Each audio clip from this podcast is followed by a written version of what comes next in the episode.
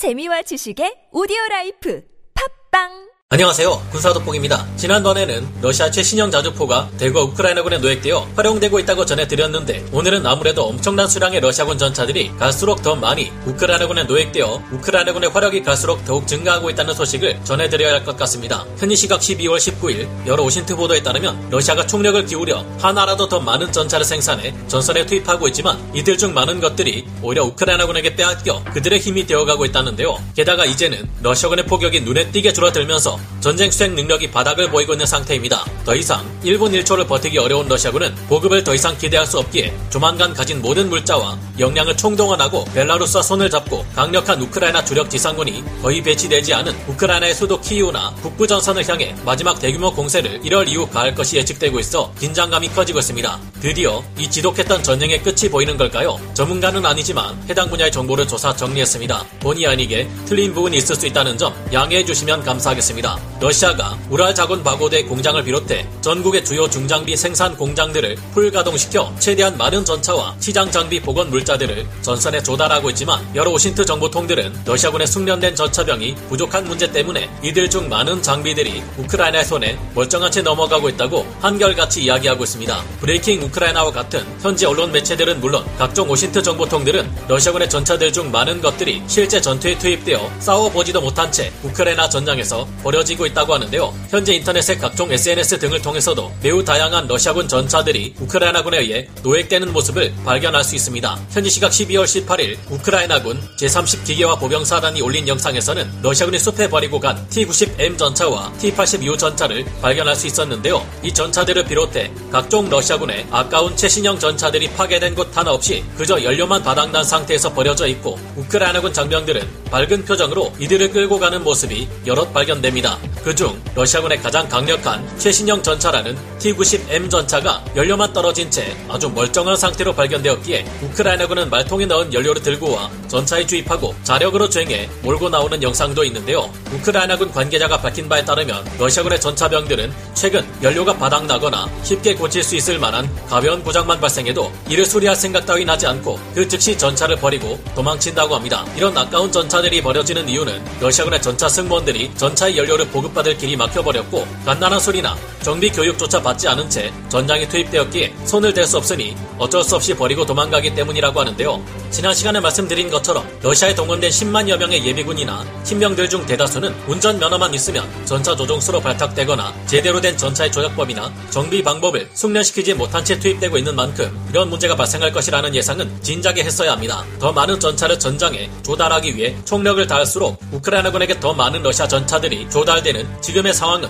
훈련과 교육을 등한시한 채 그저 병력의 머릿수로만 우크라이나를 압도하려 했던 러시아의 크나큰 실책으로 인한 결과인데요. 이처럼 러시아군의 전차 숙련병 부족 문제가 심각한 상황에서 러시아군의 포격마저 크게 줄어들고 있어서 이제는 여러 OSINT 정보 통들로부터 러시아의 전쟁 수행 능력이 바닥을 보이기 시작했다는 전망이 나오기 시작했습니다. 최근 우크라이나군 포병 장교들은 계속해서 러시아군이 무리하게 공세를 시도해왔던 도네츠크주의 바흐무트 지역에서 러시아군의 포격 강도가 남부전선 헤르손보다도 크게 줄어들었다는 충격적인 보고를 전했는데요. 러시아군이 대거 도망쳐 나온 남부 헤르손 전선보다 러시아군의 주력 병력이 몰려있는 바흐무트의 포격수가 더 적다는 점은 현재 이 지역 러시아군의 보급 체계가 도저히 답이 없을 정도로 심각한 타격을 받아 제대로 기능할 수 없음을 나타낸다고 많은 OSINT 전문가들은 분석하고 있습니다. 정확한 러시아군의 포탄 재고량을 파악해 말씀드리기는 어렵지만 현재 여러 OSINT 전문가들의 추정에 따르면 러시아군의 포탄 재고량은 조금씩 바닥을 드러내고 있다는 분석이 많아지고 있습니다. 앞으로 포탄이 부족해질 러시아군은 더 많은 경보병 병력들로 하여금 희생자 수만 늘리는 우라 돌격을 강행시켜 사상자 수를 급격하게 증가시킬 것으로 추정되는 상황인데요. 최일선에서 싸우고 있는 러시아군 부대들의 경우 우크라이나군의 장비들보다 더 좋은 장비를 지급받고 있다는 소문도 있지만 현재 러시아군의 보급 능력은 크게 떨어져 버렸고 그에 비해 물자 소모량 은 까마득할 정도로 많은 수준이다 보니 감당이 안 되는 것인데요. 현재 바하무트의 러시아군은 전쟁 수행 능력이 워낙 떨어지다 보니 어떻게든 더 많은 보급을 받기 위해 화력 지원이 크게 부족한 상태에서 계속 경보병들 위주의 무리한 공세를 같은 지점에 똑같이 밀어넣으며 피해만을 증가시키는데도 불구하고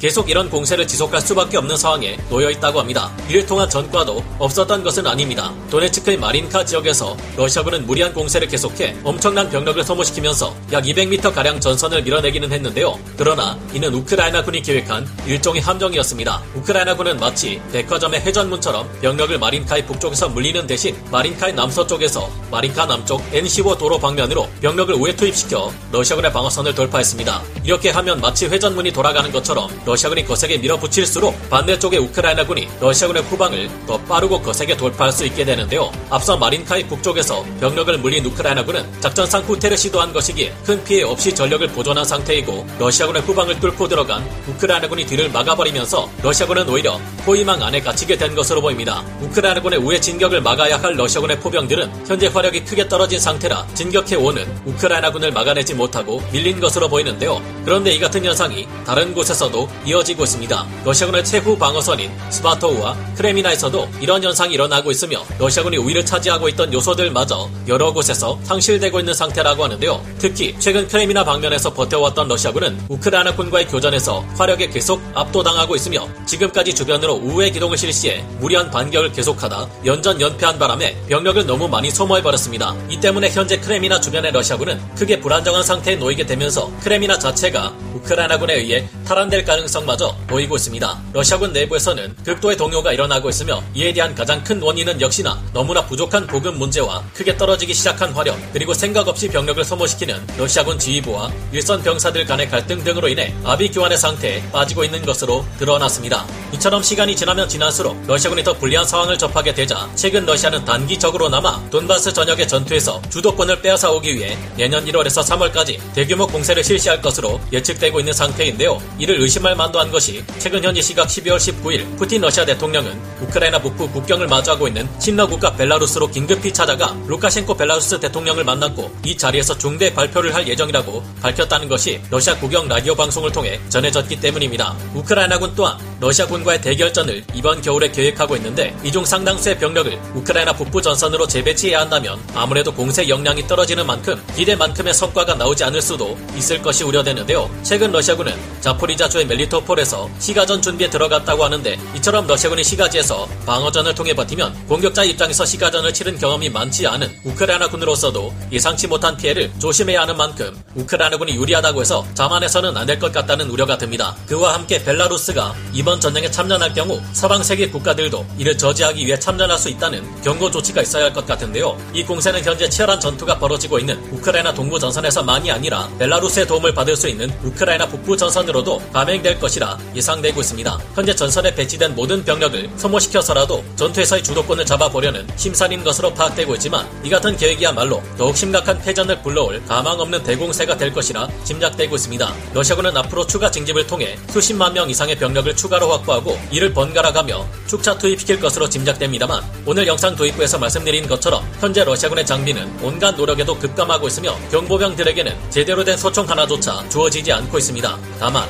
한 가지 변수라면 벨라루스의 참전이며 이란에서 지원될 수백 발의 탄도미사일 6천여 개 드론과 같은 외부 요소가 될 것으로 보이는데요. 그런 만큼 서방 세계 여러 국가에서도 앞으로 우크라이나 전역의 방공망을 더욱 강화하는 조치가 필요할 것으로 짐작됩니다. 이번 전쟁에서 러시아군의 패색이 크게 짙어진 이유는 여러 가지 문제점이 있지만 애초에 전쟁의 목표를 3일에서 최대 30일로 극히 짧게 잡았다는 점, 우크라이나군의 역량을 지나치게 과소평가하고 자신들의 본질적인 문제점 개선에는 소홀했다는 점 등이 큰 영향을 미치지 않았나 생각해봅니다. 그런 만큼 앞으로 주변국들과의 전쟁에 대비해야 하는 우리나라 또한 우리 군의 본질적인 문제점이 무엇인지 잘 파악해 개선하는 조치를 계속 이어가고 가능한 정확한 정보와 예측에 따라 계획을 수립할 수 있어야겠다는 생각을 해보게 됩니다. 오늘 군사 돋보기 역사 마치고요. 다음 시간에 다시 돌아오겠습니다. 감사합니다. 영상을 재밌게 보셨다면 구독, 좋아요, 알림 설정 부탁드리겠습니다.